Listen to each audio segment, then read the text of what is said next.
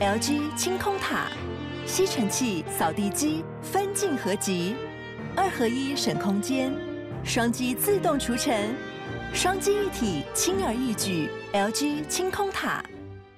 很久之后我们再遇见了，而且是在一个非常神奇的场合。什么场合？我们分手之后呢，在某一年的同志大游行的时候，嗯、在街头上人挤人的时候呢，嗯、我就那一瞬间不知道为什么就往后看，嗯、然后他是跟我相反方向的行进者，然后他也往后看，我们两个就在人海中对视了，四目交接了。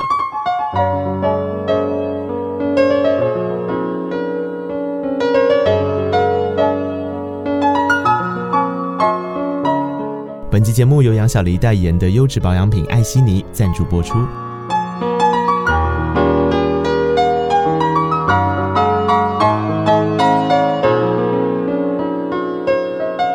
记得告白才有未来，欢迎收听《告白那一刻》。嗨，我是那一刻，我们来搭时光机喽。先把时光机回到二零一七年。二零一七年的时候，在正大办了一个大家众所皆知的奖，叫做第三十四届金旋奖。那一年呢，很好玩，创作大赏，同时也抱走最佳作词奖的那个人叫做郑兴。他隔年二零一八年的时候就入围了金曲新人奖。啊，接着呢，我们再看独唱组的第一名。那个第一名是一条卡称，他当年 唱了一个一首歌叫《Bang Bang》，大家自己上网去找，YouTube 还有。毕竟，毕竟我有点担心我被我自己的母校告，所以我不敢播出那个原因。但我觉得真的太酷了，他到底在干嘛？但是他很厉害，真的唱的超好，然后拿下了第一名。然后他拿下第一名之后，他还开心的跟。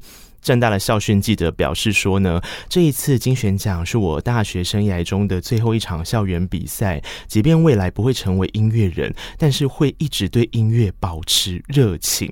嗯嗯。嗯二零二一年，今年今天的录音时间是五月十三号，在前一天五月十二号的时候，金曲奖公布了入围名单。同样的，打开金曲新人奖入围的有的时候，我就看到了他所属的那个乐团，叫做理想混蛋。这个人就是邱建豪基丁。嗨，大家好，我是基丁。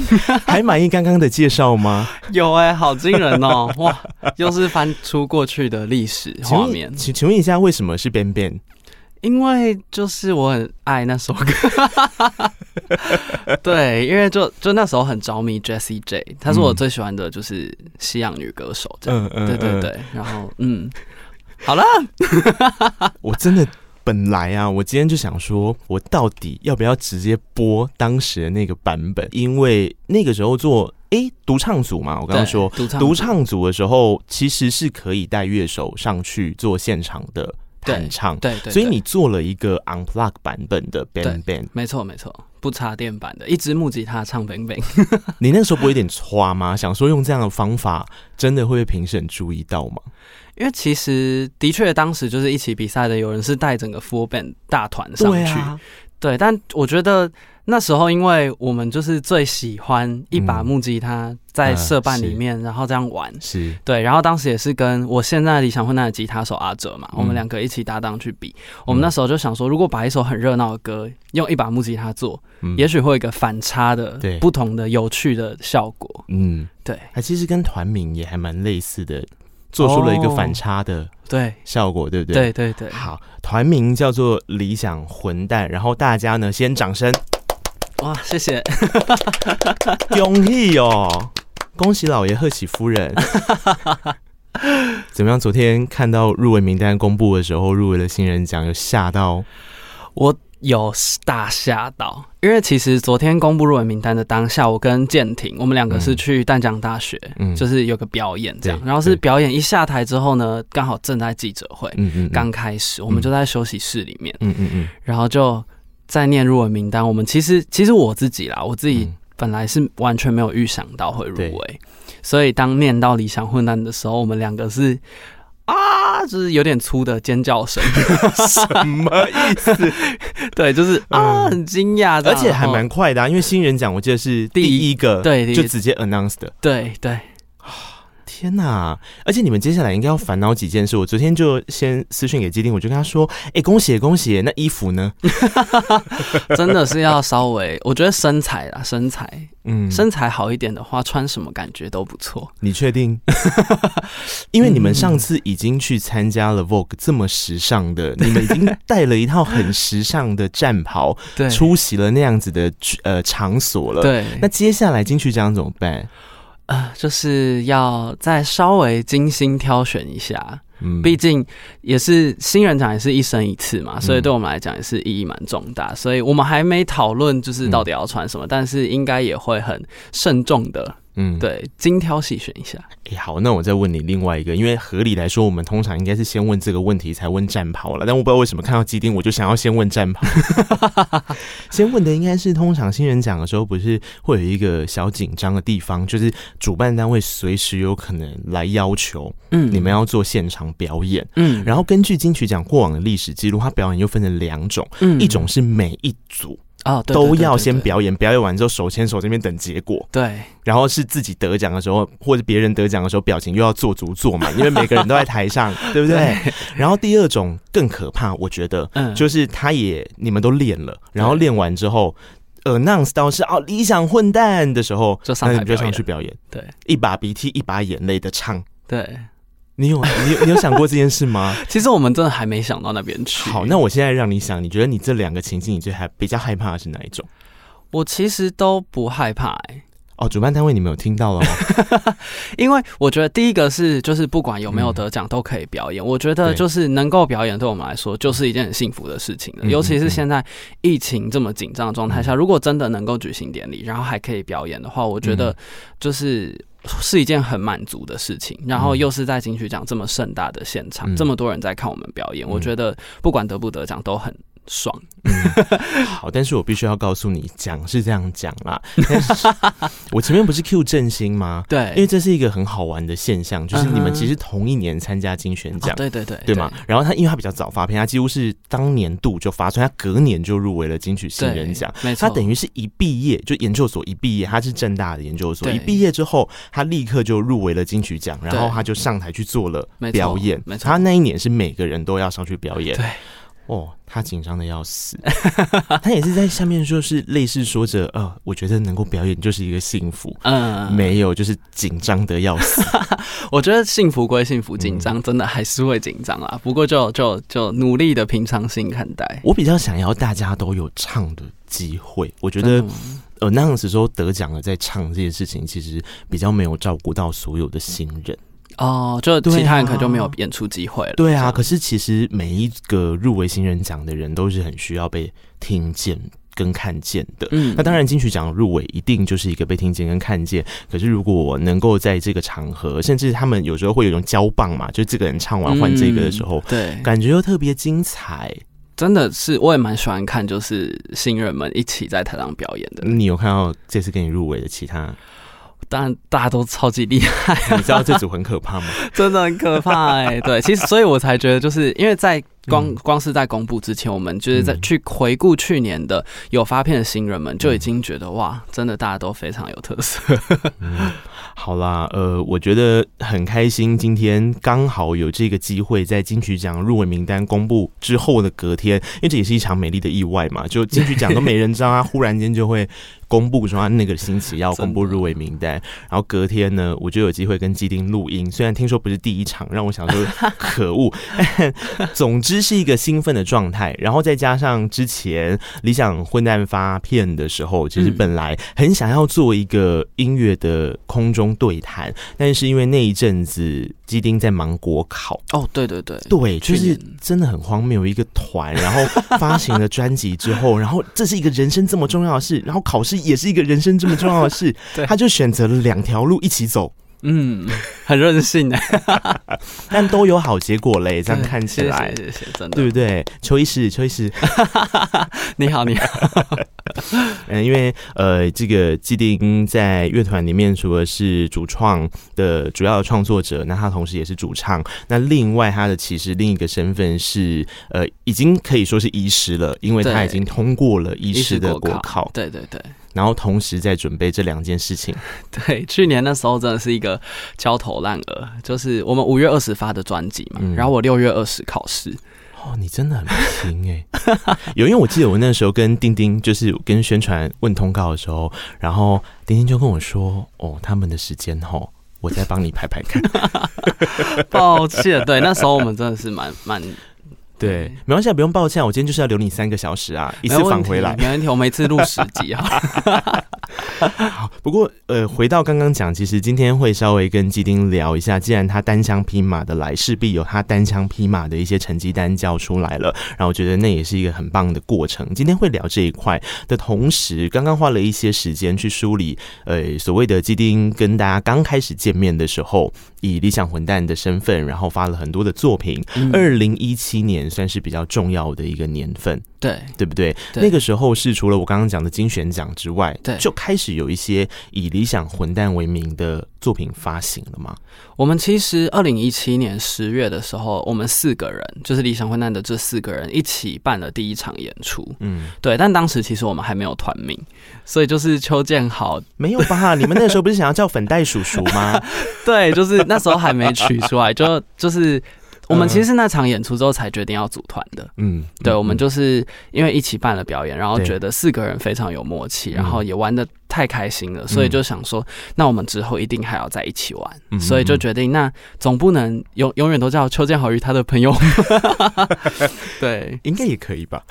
我觉得不可以啦，我们就还是要有一个，就是嗯。听起来有趣的，让大家可以记住，也很代表我们自己的团名。所以到二零一八年开始，就是发了我们的歌，就是《星星》是第一首歌，嗯嗯、然后就是以“理想混蛋”这个名字发出来。嗯哼，哼，对对对。然后一开始是《星星》这首歌，后面或许大家一定有听过。他们的很经典的作品就是不是因为天气晴朗才爱你嘛？嗯，然后之后刚刚我们所聊的这个，他们今年入围金曲奖的是一张专辑，那张专辑叫做《愚者》。对，然后它其实概念是从一张塔罗牌，我觉得那一张牌本身就代表很多很有意思的事情。嗯嗯嗯，然后所诞生出来，其实在讲一个概念是，有时候傻傻的走这件事情，它会面临到很多，不管是对外你所。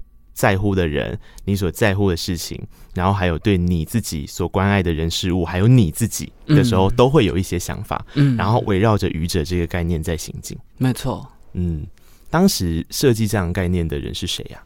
其实呃，是先有了愚者这首歌，嗯，对，这首歌写出来之后，呃，这个概念其实是从吉他手，因为他这首的曲是他。先发想的，嗯，然后他发想之后呢，也说舰艇哦，对，舰艇舰艇，然后他就提出了，就是哎，他最近有有。有在看塔罗牌的一些介绍，然后就觉得愚者这张牌很有趣，然后就觉得这首歌也许可以以愚者为主题，然后于是我就以这主题去写词，然后写完之后就觉得这首歌好像真的很能代表我们理想混蛋这个团的精神，然后甚至在这张专辑里面所收录的每一首歌曲，其实都跟愚者的精神有关系，不管是在讲爱情的，或是在讲呃亲情的也好，在讲追寻梦想的也好，就是其实都贯。侧着这个就是呃不顾他人眼光，然后坚持自己所喜欢、所想做的事情，一直往前走的那个那个样子。刚刚讲的概念有了，创作的部分有了，但是在编曲上面，嗯、你们自己有经历过一些挣扎吗？我到底要、嗯、对你懂我的意思吗？我懂，我懂。我我到底要把它变成一个非常华丽的形式，对，还还是应该是要呃走小混蛋们很喜欢、很习惯的那一种 unplug 的版本居多，比较素的。嗯对，其实其实当初我们也算是讨论了蛮蛮久的时间，因为呃这是我们的第一张专辑，然后我们也是把它当成最后一张在做。其实理想混蛋一直都是把每一场表演或每一个作品都当成最后一次啊。对，那你扮迷豆猪的时候，也是觉得那是你的最后一场表演？对啊，所以就是要一个华丽的 ending，你知道吗？你要做鬼也要美美的。其实就是因为。我们一直在像呃内克刚刚提到，我们一直在面临人生的转变。像当时就是我们组团的时候，其实已经大四了，然后我们是正在准备一阶的国考。嗯，对，然后我们就想说，哎，那呃都要国考了，我们不如就一起办一场演出，然后所以才有了我们四个人一起办的演出。嗯，然后后面就是呃，后面就是到隔年的时候，我们也是想说，哎，之后有人要去当兵了，有人要进医院实习了，那我们也许再也不会做聚在一起了，嗯，所以我们就再来办一场演出，或者再发一首单曲这样。所以我们其实做每一件事情都是想要不留遗憾的去做，嗯，所以在做这张专辑的时候。我们在讨论呃音乐的风格的时候，是想要呈现给大家的是这呃我们成团到发专辑的这一年多两年以来的成长，想要让大家看到。嗯、然后除了有大家熟悉的曲风之外，我们也加入非常多不同的乐器想法在里面。对，然后就是想要让大家可以知道。理想混蛋也有这些可能性，嗯，然后我们未来也许路可以更宽广，不是只有大家原先所知道的我们比较擅长的，不是不插电的风格，嗯嗯，所以在他们的入围感言里面，他们现在写了一行啦，哈，他们这一行里面的写法是：他们不在乎终点模样，才能开始的漂亮。这句话不只是音乐上面的实践，它也是这一张专辑里面最想要说的话，或是你们理想混蛋这一个团。最想要表达的事情吗？其实我觉得真的可以做作为一个很棒的注解，好像真的是这样。嗯、因为我们其实也很时常去跑一些校园的分享会，然后我们一直很鼓励大家，就是大家可能都会在做很多事情的时候会先想很多，然后想失败了会怎样，然后会遇到什么样的困难，但是就一直都没有去开始。嗯，那其实。不要去想会走多远或走多长，我觉得你真的开始脚下的那一步是最重要的，嗯、你才有前进。嗯，对，嗯嗯，因为我自己在听完《愚者》这张专辑之后，我给他的一段话，其实是我觉得那是一段就是带点傻气又带点可爱的在往前走，那前提是他有在走了。嗯嗯，然后我觉得在移动的过程，或许如同基丁刚刚所拼凑出的，不管是这张专辑特别想要告诉大家的，或是持续以来他们认为，很多时候是你想到的，这可能就是终点哦，这一场演出可能就是终点，这一首歌曲可能就是终点，所以我们往前走的时候，就不要留下任何的遗憾。嗯，我真的从来没有想过一个乐团会现役，随时可能会解散。来去思考这个、欸，嗯，但如果回到你们各自的身份来看，我觉得好像又带着一点合理性，嗯，理想混蛋有四个人。你现在耳边听到的这一位是他们的主唱，叫做基丁。是。那除此之外，他们有两个吉他手，一个是阿哲，一个是我们刚刚提到的建廷。对。然后还有鼓手 Luke，对，也就是可佩。对。对。那除了鼓手，因为他同时有两个团，他是一个全职的音乐人。他另外一个团是灵魂沙发。对。那除了灵魂沙发，呃，除了 Luke 之外，你们其他三个人其实都有其他的正职工作，没错，即将或是已经展开。对。因为两个吉他手就是在医院担任药师嘛。嗯。所以就是平时的工作也是蛮繁忙的，但是因为音乐都是我们很重大的一个兴趣，所以大家都算是非常努力的，一直在维持乐团。嗯，对。可你们怎么抽出时间来啊？其实应该说，我们就是下班或者是假日这些时间会拿来练团跟做音乐。对，那其实大家会觉得，他，怎么可能这样不是很忙吗？嗯，但其实。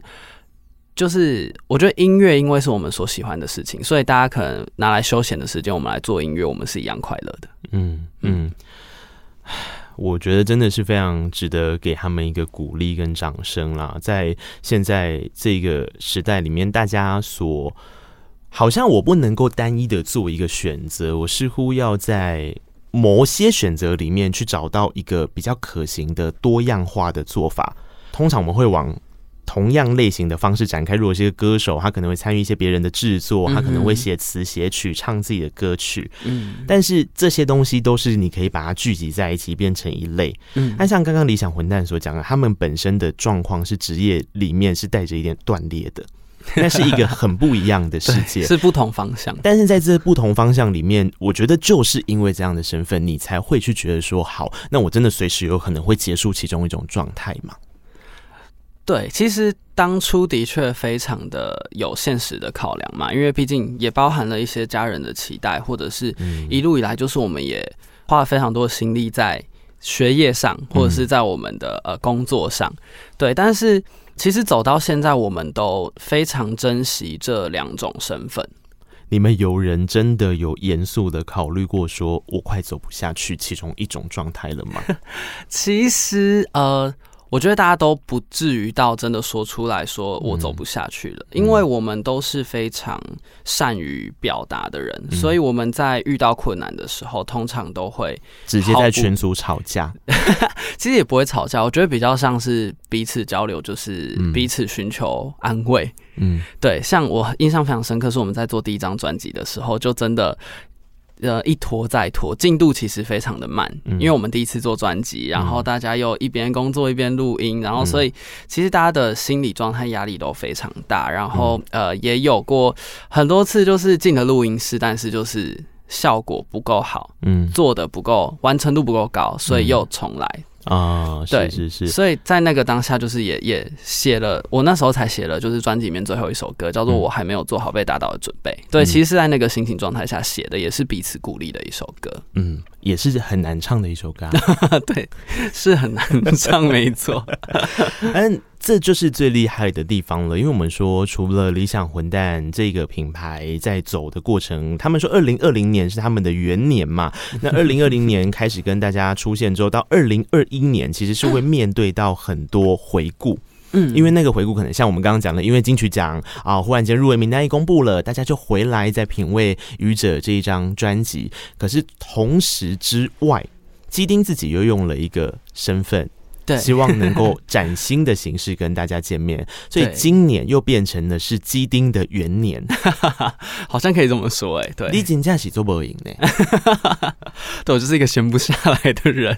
他推出了一张他个人的 EP，对，这一个 EP 叫做《底片里的夏卡尔》，对。然后他当然不是理想混蛋的一个结束，他是之于理想混蛋之外，基丁的另一种身份，就像我刚刚讲的。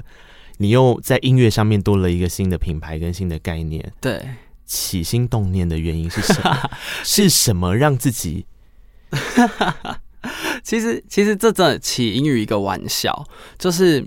因为 Legacy 不是每年都会办都市女神嘛，然后在去年就是我们就在刚好在排我们理想混蛋的巡回演出的时候，然后就就看哎、欸，都市女神又今年又要办了，然后就说、嗯、我那时候就开玩笑，就跟朋友他们说，就为什么是蔡健雅？应该是我，也没有，就是说哎、欸，我也很想要去当一下都市女神，感觉很好玩，嗯、所以就因为这样呃，其实起初是想做一场。嗯就是演唱会，嗯，然后是以我个人的形式，嗯、然后去可能是翻唱别人的歌曲啊或什么，但是就是就是都市女生变成都不是女生，对，嗯、连计划都想好了，嗯、但是后来就是呃，在在筹备的过程中就开始想到，如果。今天是由我，然后以一个新的身份，理想混蛋基丁，然后也推出自己一些创作的歌曲，然后风格上跟理想混蛋有所不同。嗯，那会不会是一件很有趣的事情？嗯哼，对，所以就从本来是对演出有期待，然后才衍生出了呃，真的做了音乐作品，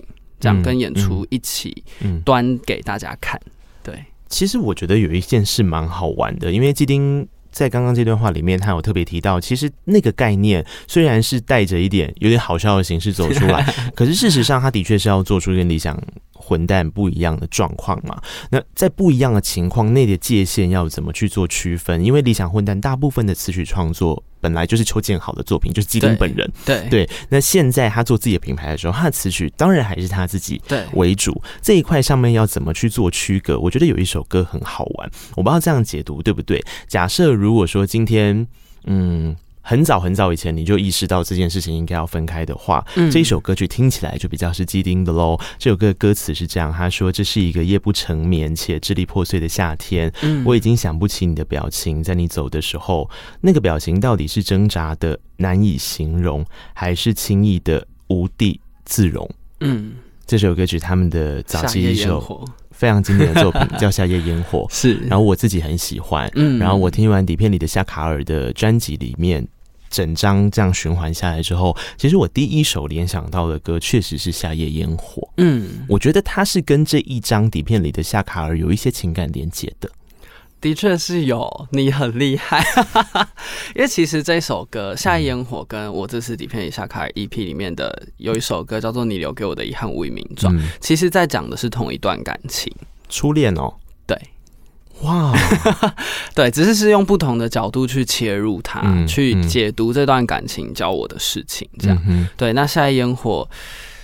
它其实是比较悲伤的嘛。嗯、但是呃，你留给我的遗憾无以名状，其实是有点稍微角度再更不一样一点，就是他是从悲伤升华到去呃接受呃遗憾必然发生，是因为。曾经很美丽，这样、嗯、对，所以就是更更往上的一个不同的观点，嗯，所以大概可以理解，如果我刚刚的想法那个连结确实是成立的话，嗯、那底片里的夏卡尔的概念就很重要了。嗯，为什么它叫做底片里的夏卡尔呢？我想底片大家比较好理解，因为底片就代表着一种回忆、一种过往、一种 lomo 嘛，就是它是比较你知道糊的被上过一个。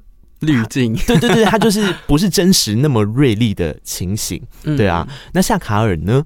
夏卡尔就我所知，应该就是在讲爱的代名词。没错，因为夏卡尔是一个浪漫的画家嘛，他就是会把恋爱中的人画成漂浮在空中的样子，因为他觉得就是啊，人在恋爱中非常的幸福，就是飘飘然的感觉。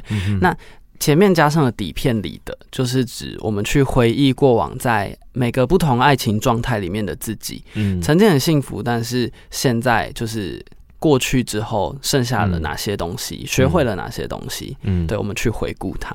你真的有勇气去面对你自己的所有感情哦？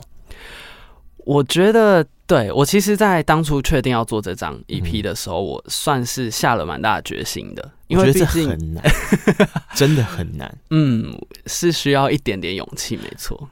你要把你每一段故事做成一首创作，你势必要去检视那一段故事里面所发生的那些用“爱”这个名词包装底下的种种情绪，嗯，就如同我写给基丁的邀请函一样嘛。我从来不觉得爱是一个正面的事情，它就是一种概念。这个概念底下包杂着很多因为爱以爱之名所产生的那一些，不管是伤害，不管是遗憾，不管是呃，你也可以讲快乐、温暖、陪伴嘛，都有，对，都有。对啊，你要一一的去检视它。哎，是的。而且他在检视他的过程，他还得过两关，因为过了自己这关之后，他还有他现在左手无名指上面的那一个戒指，需要去，对对啊，就是另一半，嗯、就是现任的另一半，没错，这件事情我真的很佩服。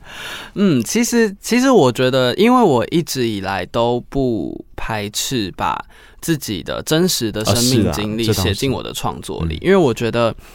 我就是我，从来不会去为了想要写什么而写什么。我通常都是真实的感受，然后把它画成作品嘛。嗯。所以其实要把这些感情写下来，我觉得第一算需要勇气，但其实也是一个还蛮自我疗愈的过程。就在创作这些歌曲的同时，对，也也连带的让我能够很好好的放下这些过往的回忆，然后把它们写成歌。我觉得 OK，画下一个完美的句点。嗯，然后有。过很美好的，然后我现在用歌曲来纪念，嗯，这些事。对，十七岁到二十五岁啊，文案说四次拥有，三次失去嘛，所以一次 ing 就是我刚刚左手无名指上那个。但即便那个，他也不是在讲现在比较热恋的情形，他在讲的是曾经的一个远距离的时候。对，但是其他这三段，他结束的都是感觉不是太快乐的，或是太和平的方式。吼，也不至于，哎，就是呃。嗯我觉得生命真的是很神奇的一件事情，就是可能当下结束的很突然，但是后来在很久之后呢，就是以初恋来说好了，很久之后我们再遇见了，而且是在一个非常神奇的场合。什么场合？就是我们分手之后呢，在某一年的同志大游行的时候，在街头上人挤人的时候呢，我就那一瞬间不知道为什么就往后看，然后他是跟我相反方向的行进者，然后他也往后看。我们两个就在人海中对视了，四目交接了。然后偶像剧的情节，这是蛮有趣的啦。但他就就是当时的情况是我们，呃，他是直接从我的世界蒸发，这样就像《夏夜烟火》的歌曲的结束的所说的那样，他就直接从我的呃世界里面消失了。然后我们在某个街头、某个人人海中又看到对方，这样，然后后来我们才又重新的变回朋友。哦，对，可是。你们他刚刚讲蒸发，讲了轻描淡写，但就我所看到的片段，他似乎其实开启了你另外一个很重要的议题啊。你是说跟家人？对呀、啊，然后他开启了这个议题之后，他消失哦。嗯，其实就是当初就是跟他在一起的时候，十七岁的时候，然后、嗯、呃被家人发现我们的讯息，嗯，然后就因此而就是让我跟家人出轨了，嗯，对，嗯、那其实、嗯、呃出柜过程，我觉得跟大家应该是非常相近的啦，嗯、就是当下一定都会遇到冲突跟争吵，嗯、但是我觉得也。也就是在，我会觉得那是一个必然的过程，所以当时他们可能说了一些很很重的话，嗯。之类的，但是我我会觉得那是他们在那个当下他们的情绪导致的，所以我也不会真的放在心里面，我还是知道他们非常的爱我，嗯，对，然后后续就是，呃，我们一直在，我跟家人们一直在呃互相了解对方的世界，然后后来才发现他们其实会害怕，会恐惧。多半是来自于不了解，或者是曲解跟一些呃负面的资讯，让他们以为，哎，他们想象的世界是那么的可怕，但其实真实的我不是那样的。对，所以就花了很多的时间在彼此靠近之后，他们就慢慢的变为支持我，然后现在就是非常非常的支持我这样。所以我刚刚才说这是一个课题啊，就是课题没有好或坏嘛，只有看。到时候是怎么去面对它？只是我比较讶异的地方是在好这一块课题开启，基丁也很勇敢的去面对它了。但好，你转过身开启这个课题的互动的人，却如同夏夜烟火一般的很快的消失在你面前。嗯，原因是因为他吓到吗？其实啊，我觉得，我觉得还蛮难去想到底为什么的。我其实想为什么这件事情。也也花了我很多年的时间。嗯、我必须说，因为我觉得初恋给人的影响是非常大的，就会影响到一个人他后续每一段恋情的的爱情观，嗯，然后以及甚至人生等等。然后呃，我觉得他教会我的事情就是很多事情会发生。不见得有所谓的我们想知道的原因，嗯，发生了的事情就是已经发生了。然后我们能做的事情，应该是从这些已经发生的事情里面去找到呃对自己有帮助的。然后我知道我之后可能要。追求的是什么？所理想的生活形态，我的理想的伴侣，我理想的相处模式是什么？嗯，对，我觉得这样就足够了。嗯嗯，所以你听听这首歌曲吧。这首歌是你留给我的遗憾，无以名状。基丁很厉害，他用他的真假音非常强烈的技巧，做出了一个 hook。这个 hook 可以让你跟着情绪上下起伏。那些之所以他称之为有点怪的歌曲，在这首歌跟这个故事里面，似乎成了一个合理的存在，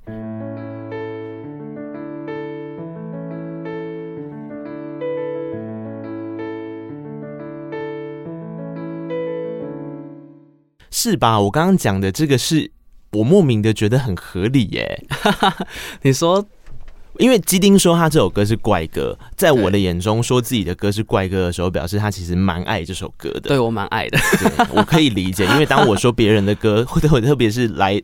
这个我录音室跟我聊天的人，我说这首歌很怪的时候，通常就是我在称赞他，因为他怪的点会有几个，一个是做出来的 hook，一个通常是你整体编曲的营造氛围是非常鲜明的色彩。那这一首歌这两件事其实都达到了。啊，你当时就想要做这样子的氛围。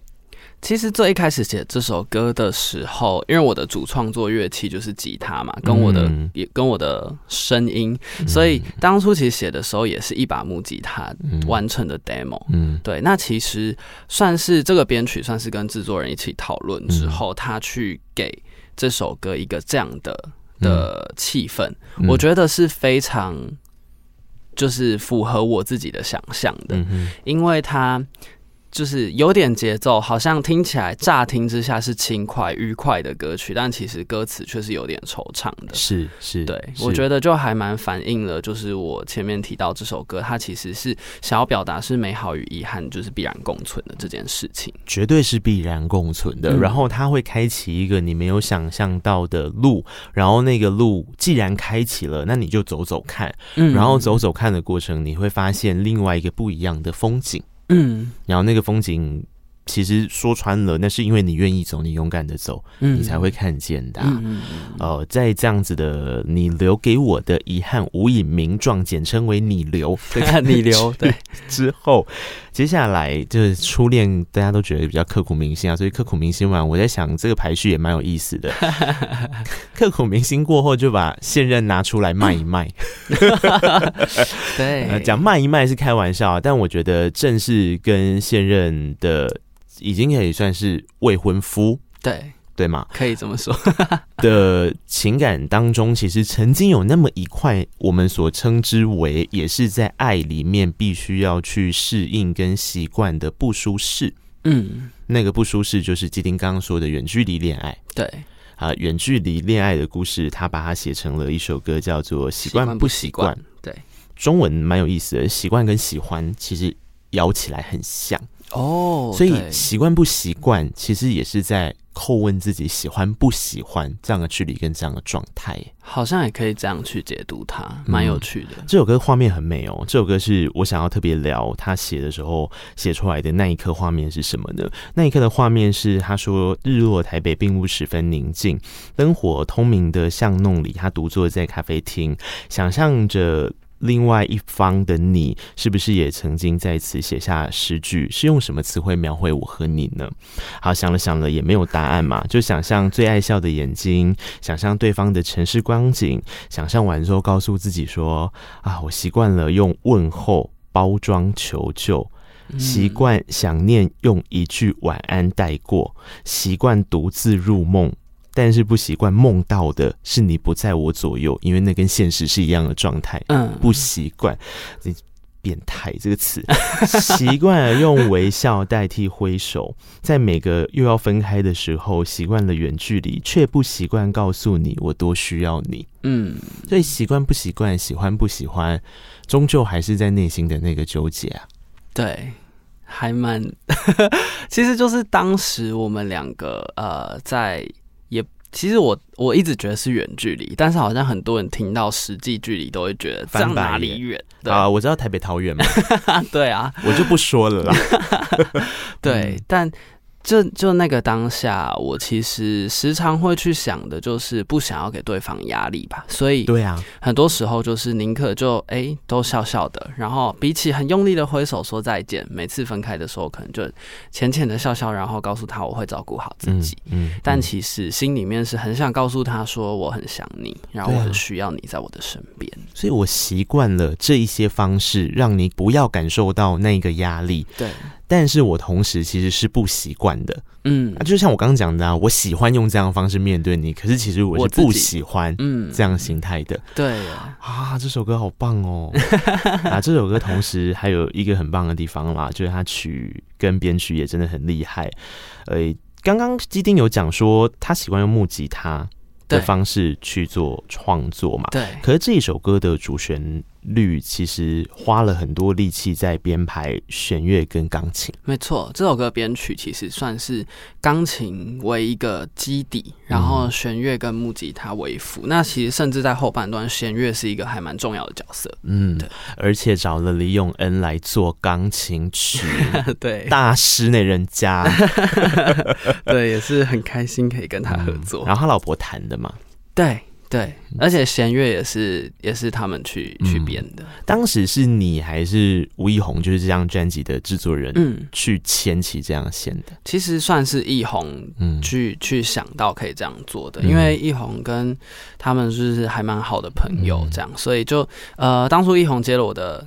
EP 制作之后，他就有去为每一首歌去设想，说：“哎、欸，那可以怎么样来做出每一首歌不同的特色？”嗯，那在这首歌的时候，他就想到可以这样子来设计。对，这首很厉害，这首有重啦，你喜欢吗？嗯，我还蛮喜欢这首歌的。嗯，对啊，但好玩的是，它其实有两个版本。对，为什么那两个版本都想要做保留？哦，因为其实，呃。我觉得晚安版这个东西，其实是我我提出来的一个想法，嗯，因为我觉得呃。最一开始其实是就是有弦乐的这个正式版，嗯，然后后来才诞生了一个晚安版。嗯，我觉得是因为正式版的话加上弦乐，它其实戏剧张力变得非常强。啊，然后呃情感的那个起伏线就是非常的大嘛，嗯、所以呃，我觉得也很好，就是会让人第一时间立刻感受到那个不习惯有多么不习惯。嗯，对。但是晚安版把弦乐拿掉之后，其实我觉得是一个比较温柔的口吻，在讲这个故事，嗯、然后好像更是。我当时的心境，嗯，就是一个人可能就是 躺在床上，然后默默想念着对方，但是又不不太敢说出口的那个心情，只能小小声的，然后温柔的说给自己听。呃，你刚刚在讲的过程，我忽然想到一个很好玩的事情，哎，这是四段感情故事，对，所以你把四个，哎，不能说全部都前男友，你把三个前男友跟一个现任 放在前面，然后给大家听你跟他们之间的故事，对，然后最好玩的事情呢，是邱建豪还做了一个票选啊，哦，就是哪一首歌最打中歌迷嘛？对，有吧？有这件事吧？有，有在 IG 上面开的，好啊，然后。哎、欸，那也也不错啊，因为最后习惯不习惯胜出，所以与现任的这一段还是最受大家有共鸣的。我们不要讲欢迎，有共鸣。如果把不是因为天气强才你又列进来的话，那就真的是中，可以了。对，结婚结得好的投票 啊，的确，这首歌曲在讲的是跟不是因为天气晴朗才爱你同样的一个主角，那也是基丁现在的未婚夫。但除了这个之外，后面还有两首歌曲有导入。我觉得下一首歌曲就真的不是这么的舒适了，因为他谈的是爱里面，呃，那些以爱作为名字，可是事实事实上在进行的是伤害。嗯，这就有一点点严肃了呢。嗯，对，他其实也是一个我从来没有写过的议题。对，对啊，就是对我来说也是一个初次的挑战。但是我也我就是非常一个诚实的人嘛，所以就。嗯那一段感情，我觉得教会我最重要的事情就是这件事。你真的是一个很诚实的人哎，真的没在藏的。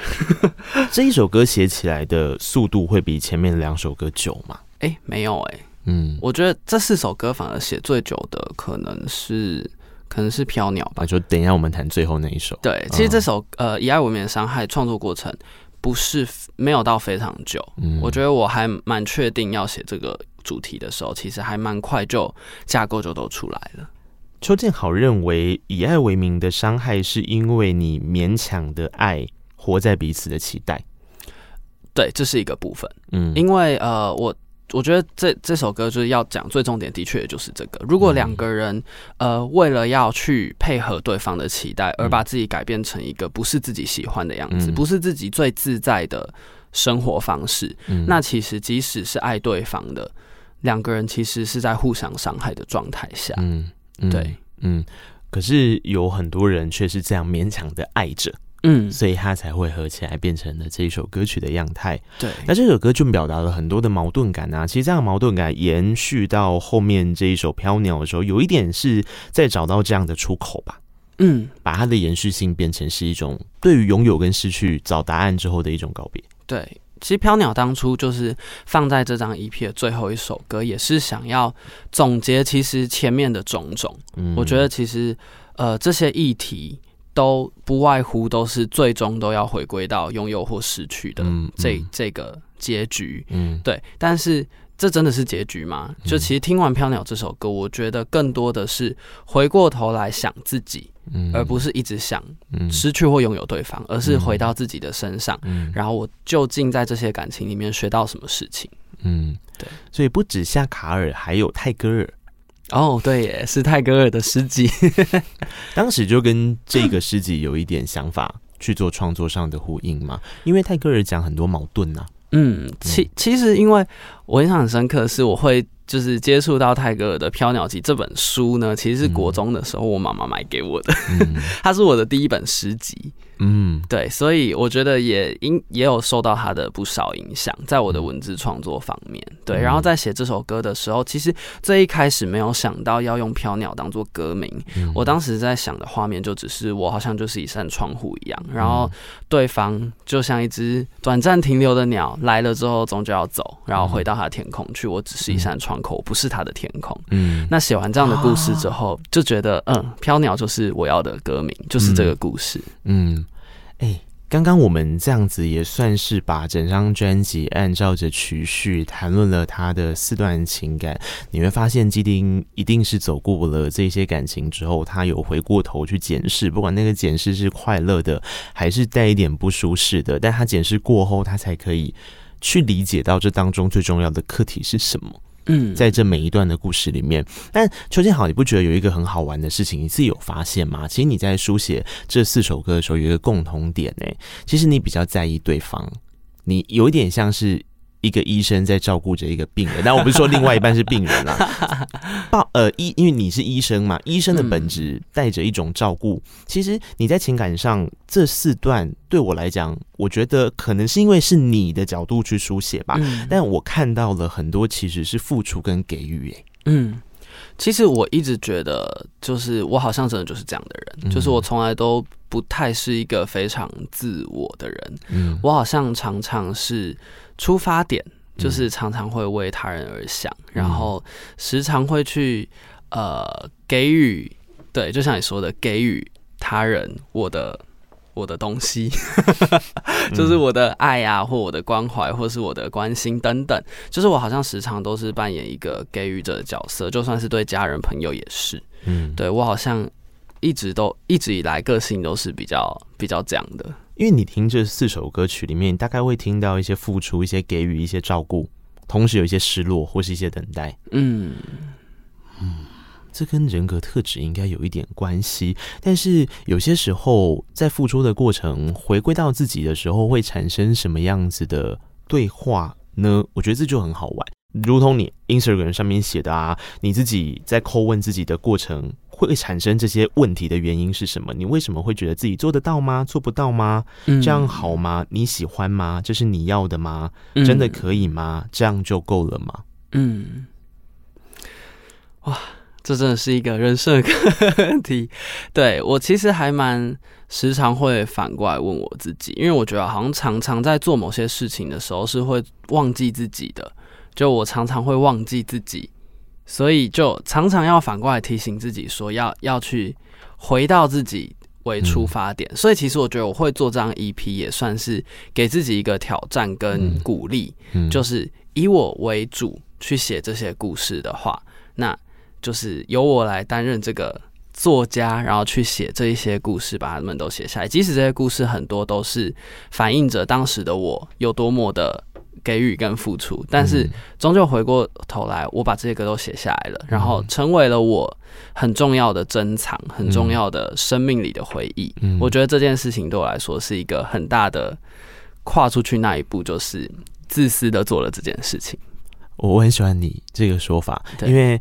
在理想混蛋的时候，基丁旁边是有人包覆着他的，他是一个团体，他是一个呃很多战友所开辟出来的自信，所以即便面对社会上所不是那么舒适的挑战，或是对于天真所带来的一些残忍对待，嗯，我们都还是可以坚定着用愚者的心态去出发，但那是我们哦。嗯，就是我觉得那是因为大家在集结创作的过程，乐团之所以成为乐团一个很重要的能量来源。但是回归到个人的时候，我觉得能够做出这件事情，并且回到自己身上，把它姑且视为一种小小的自私，其实是很棒的一件事。哎，嗯，那这样我真的觉得你做这样。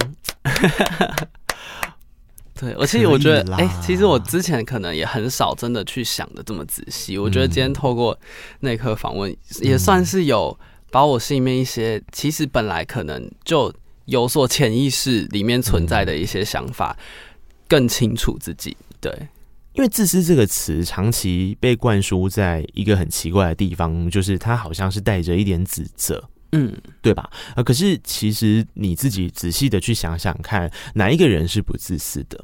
我们先而为自己，才可以跟这个世界产生互动啊。嗯，然后先而为自己的过程，你怎么样做到？除了爱别人之外，你还能够照顾到你自己？如果你认为照顾你自己这个定义等同于自私的话，对啊，那自私不就是变成一个比较中性的词汇了吗？因为你没有把你自己照顾好，你怎么样去跟别人产生相互辉映的力量？嗯，对啊，呃，你所创立的基丁的歌词库里面的宇宙观不也是这样子吗？今天不管是所有的天气现象，不管是行星，不管是它就是跟地球之间的关系嘛。嗯，对啊。然后不管是刚刚讲的各种天气现象之间的彼此滋养，有雨才有这个世界嘛，有太阳才会有大地的生长嘛。嗯，然后我可以不是因为天气晴朗才爱你吗？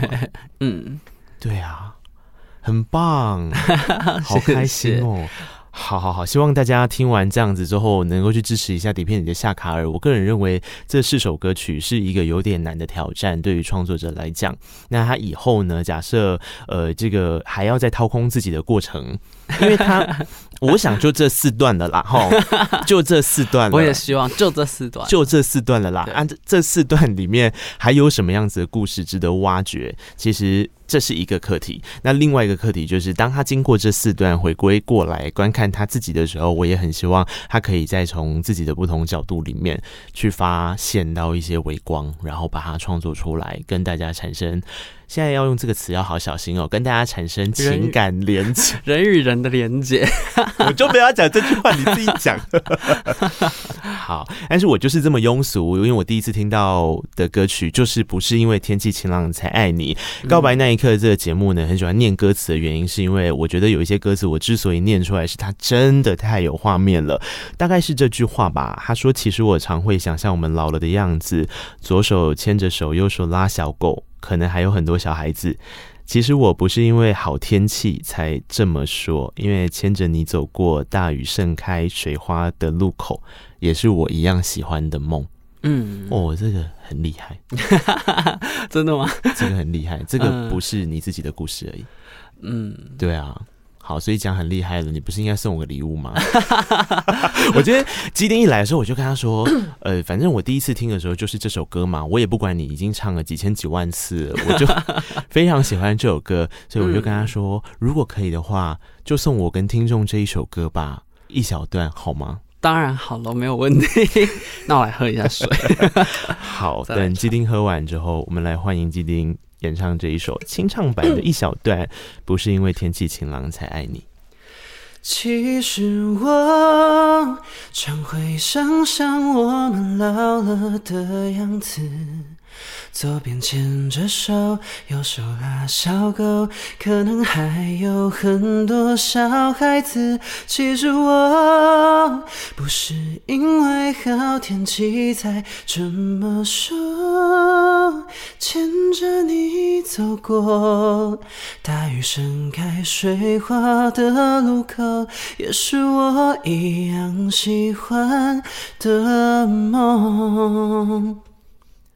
而且你挑了 我念的那一段，对，就是最重要，我也是我自己最喜欢的一段。当然必须要唱这一段。好，真的太好听了，非常谢谢基丁今天送了我这个礼物，这是清唱版的，不是因为天气晴朗才爱你。这首歌曲是跟呃未婚夫的故事，对，然后是一段我觉得很美好，他也提过非常多次的。事情，那我在想，这是他跟他情人之间的故事，我也没什么无以回报的，我就送你音乐上的情人想要跟你说的话了。哦，谁谁？嗨，大家，我是玉兴，是基丁的好妈吉，也是理想混蛋的经纪人，跟基丁认识到现在第六年、第七年吧。我觉得印象最深刻的画面应该是大四那时候。大四那时候我们在准备国考，压力超级大，因为很难念书很多。然后那时候基金的心情就非常非常非常的差。我跟他认识这么久以来，心情最差的时候应该就是那个时候。然后印象很深刻的是那时候我们就约在学校旁边的摩斯吃饭，然后明明就是约吃饭哦，但是。基丁的脸就是臭到不行，很像我欠他钱要出来谈判这样。然后那阵子，因为他心情很差，就偶尔会讲出一些很不客气的话，这样，这真的是印象最深刻的一个时候。其实从理想混蛋成立到现在，最近这两三个月，我跟基丁两个人应该真的是过着史无前例最忙的一段时间，因为混蛋同时在录第二张专辑。然后我们也要准备最近的个人 EP《底片里的夏卡尔》发行。那现在在筹备演唱会，其实这一次的演唱会跟之前理想混蛋的真的蛮不一样的，不论是配置啦、形式啊、风格啊、设计，都蛮不同。所以在筹备的过程中，我们真的有很多新的尝试，不同的体验，对我们而言都是很大的一个挑战，但是同时又很兴奋。好像从我们认识到现在，一路上都是默默完成很多我们。之前的自己从来不觉得可以完成的东西，像是组一个乐团啦、发专辑啦，或甚至是你现在出 EP，好像蛮辛苦蛮累，但是也很有趣吧。所以以后我们就一起继续加油下去吧。哇，有意外哦，这个。哎。邱建好，有他真的不是因为天气晴朗才爱你，他对你最有印象的画面是你在臭脸，什么意思？好好笑，也太好笑了。但是我觉得我可以懂，因为我也是一个非常爱臭脸的人哦。然后，然后我觉得这件事情是合理的，嗯、就是对啊，压力很大的时候，你在比较信任的人面前，你才会展现那个毫无。对，修饰的自我嘛，你就不是在社交状态嘛。对，我帮你这样跟玉兴解释合理吗？可以，对，玉兴就是这样哦。其实我真的是在越越熟的人面前，好像越会把自己就是可能平常没有表现出来的那一面。对，因为就是我自己是一个很希望周遭的人都是开开心心的人，嗯、所以我不希望把我自己的负面的一些能量或情绪带给大家，嗯、所以我通常，除非真的要在非常熟的人面前，嗯、我才会展现那些。是不是？是不是？玉兴，哎，我刚刚帮你说话。啊，不过玉兴是确实，我刚刚用音乐上的情人这个词，我想是合理的啦，因为勉强勉强。他真的帮你们打点了很多大大小小的事情，哎，有没错，而且跟他真的认识了超级久的，就是从大大学开始，因为我们是同班同学。嗯，对对对，而且要创作的过程，同时准备国考很痛苦。你以为处理行政跟经济事务，同时准备国考？不痛苦吗？对，大家都是很辛苦。他压力应该也也超大吧？因为那个时候等于其实他的事情就开始要。处理了，对不对？就团相关的一些状况啊，他就必须要掌握了吧。嗯、同时在准备考试的时候，嗯、你们是同一年考嘛？因为是同班同学。对，我们都是一起。嗯，对。然后玉兴也通过喽。对，玉兴也通过。我们两个都 对，都是蛮疯狂的。嗯，确实啊，因为从后面玉兴留的话里面，大概也知道，除了我刚刚讲的，呃，他 不是因为天气晴朗才爱你之外呢，他还有一个很重要的特色，就他真的把经纪人这个事物发挥的淋漓尽致，我已经剪过版本了。哦，真的吗？在没有放上去后，我就觉得这是一段两分钟的广告，是完整的演讲。就是他觉得我做一个经纪人。我终于可以出声了，那我一定要跟大家 聊聊 这一次的演出有多么的用心。哦，虽然因为疫情的关系，演出延期了，但它还是一个值得期待的演出，对不对？对，我自己都觉得哇，很很值得一看，真的。不是，你是又以一个要把自己搞到疯掉的状况在做这个演出哦？我真的就是在练团的时候又觉得啊，我为什么要做这么 艰巨的挑战？对，因为其实呃，这场演出的话，跟以往的演出真的都不太一样。嗯、第一个是合作的乐手，都就是都不是理想混蛋的吉他手、鼓手嘛，嗯、全部都是新的乐手老师们。嗯、然后，所以第一个是在互动上面就有非常多不同的新的火花。嗯、然后在呃整个演出的概念，甚至是啊、呃、之前有提到的，就是去演出我们会有场刊，嗯、场刊这件事情也是非常就是。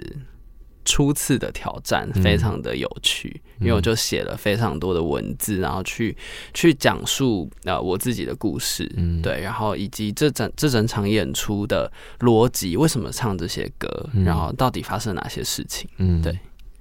刚刚我们讲，其实你大概从 EP 的脉络跟长相，你就知道这场演唱会大概会长成什么样子，因为他在书写自己的过程，他。聚焦在一个其中一个角度，嗯、那他从这个角度就是他的感情世界出发，他势必要再打造成一个让大家都可以进入到基丁的感情世界观里面的一个像是在看展览的演出。那这个过程就是苦了很多人，苦的人不只是刚刚所讲的基丁本人之外，我想本来这张专辑的制作人吴一红老师，或者是他周边的一些工作伙伴，势必就是要跟着他一起成长。然后玉兴在里面是讲的轻描淡写。那我想说，他也太，他就是混蛋那边还要处理，然后还要处理你邱建好的演唱会啊。对，有啦有啦，我们都是一起努力。好啊，那你要跟他说一段话吧，我留给你三十秒，你不准再给我打你的演唱会了。好，一在一开锣就说哦，我的演唱会在一起。好，嗯，开始了吗？啊，你说好。Hello，廖玉行，就是很感谢你从呃，其实是从大一开始，就是我身边一个非常重要的伙伴，就不管是在做什么事情都非常的呃相挺，然后也因此而非常的有默契，然后未来希望可以继续一起，就是完成更多不可能的挑战，继续写我们很精彩的闺蜜的人生。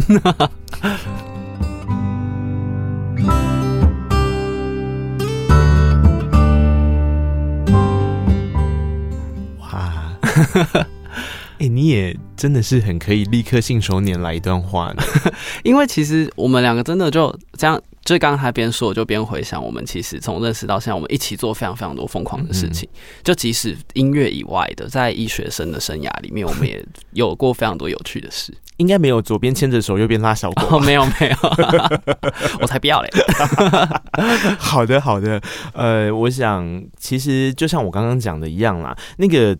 二零二零年或二零二一年或二零二二年，我觉得这几年对于不管是基丁来讲，或是混蛋，或是玉兴，其实都是一体的。嗯、那他们在检视过去的路，其实是为了在走未来的路的时候，能够更尽兴。嗯，我觉得那个尽兴的感觉，是我今天做了这样访问之后，我很开心可以在混蛋身上感受到的能量。然后这个能量就很好玩喽，因为同样的回归到刚刚那一题，如果你认为每一次都是一个终点的时候，那我们反过来，常常大家在你们刚开始玩音乐的时候，我想一定会受到一些。劝说，我们讲中性一点词汇，嗯、一定会受到一些劝说。这些劝说就是 “Why 都是的”，就是你你你好好的，你未来一片光明啊！你为什么要去玩音乐？嗯、那现在他们走出他们的音乐路来，告诉大家这一题的回应，所以无需问这一题了。而是反过来，当音乐路上走出了一些成绩之后，它代表的是一种重量，也是一种成就感的来源，也是一种生活的能量。嗯，那你们原本的道路呢？其实我觉得这题我当然也时常想。然后也非常多人想知道，嗯，那其实我也很想知道，但是究竟要怎么知道？我觉得实际做了才知道。因为八月就要上班嘞，没错，我今天早上才去签约呢。八月就是邱医师嘞，对。那你确定是哪一科了吗？还是这件事不会那么快啊？啊，其实我们毕业之后还要再进行两年的不分科训练，嗯、所以一样是几个月内科、几个月外科、几个月妇产科，这样一直 run run run run 下去，run 两、嗯、年才正式的选科，嗯，开始。其实这样子想。起来，这两年也是一个好玩的事情啊。呃，如果你用这样的角度去解读，我在想，可能可以找到一些乐趣或前进的动力。嗯，其实其实我也会觉得蛮期待的，因为在医院发生的事，真的不是在外面的世界可以可以体会的，所以也会成为一个我很重要的灵感的养分吧。我觉得，嗯，所以谁说这两件事情没有办法同时成立呢？嗯，它虽然感觉看似断裂，但事实上确实也成为互相喂养自己，之所以成为现在这个样子，做出很多感人作品的养分啊。嗯，没错，我也是觉得，就是就算前面没有人这样走过，也不代表我不可以试试看。诶，那这样子，你跟你未婚夫的那一段。呃，我觉得很难念的那个英文，就是偶然相遇 S 开头的那个 Serendipity。其实它也跟这件事情可以产生一些连结。哦，可以。我特别去研究了一下他的故事，我觉得好玩的是，刚刚所说的这个词汇呢，很多人认为它是一个很美丽的词汇。嗯，然后是因为你走在路上的时候，你才会发生那件那些事情。当你发生那些事情之后，你才知道用什么样的方式去回应这些事情的发生。嗯，对。那刚刚讲音乐路不就是也是也是这样的状况吗？我觉得其实人生一切都还蛮就是 serendipity，对，就是但我一直相信就是越努力越幸运啦，就是人如果越努力的话，就越会发生一些自己呃不管是意料之中的或是意想不到的惊喜，嗯。邱建豪说：“有关理想混蛋是一个很勇敢、很单纯、很不在乎别人的眼光，也很开心的一件事情啊。我觉得回到我自己身上，你听理想混蛋，或是你听鸡丁的时候，你感受到的是什么呢？是对别人的付出多一些，还是慢慢的懂得？”照顾自己，然后在照顾自己的过程，长成了一个能够付出爱、能够去关怀、能够去理解那些夏卡尔所代表的漂浮中的画面是什么。嗯，很祝福你，也可以感受到这样的力量。然后或许不妨，虽然五月份的演出延期了，你就把它当成是一种能量的积累吧，因为它延到了七月份。对，就是会在呃七月三号是我的高雄场的演出，嗯，然后七月十四号是台北场的演出，对。两场票现在的情形是还都可以买吗？呃，台北在呃宣布延期之前，其实已经完售。我就在等你 讲就去。对，但是现在因为日期改了之后，可能会有些人没办法过来，就会退票，所以就又会有一些票可以买了。他们说他们是天真世界的叛徒，我想在找寻其他美人鱼公主的过程。就这样，我会继续用珍珠的力量 来对抗敌人。这段是台中场，就是鱼儿鱼儿玩手写的，是。太害羞太耻了这句话了，我就要用这句话来当结尾。谢谢基丁，谢谢。希望下次能够再有机会邀请基丁或是混蛋们到空中来聊天了。太棒了，太棒了，一定要，一定要。嗯，喜欢告白那一刻的朋友，你可以订阅、留言、评论告白那一刻。然后基丁自己也有 Podcast 频道，他的 Podcast 频道叫做耳朵里的夏卡尔。对，诶、欸，不管他有没有继续新集数的更新啦，反正旧的也是有一些很精彩的。可以回味了哈、嗯，可以听一下。对，其实主要都是在介绍这次 EP 跟演唱会的内容啦。对，谢谢鸡丁，谢谢你，谢谢，谢谢内克，拜拜，拜拜。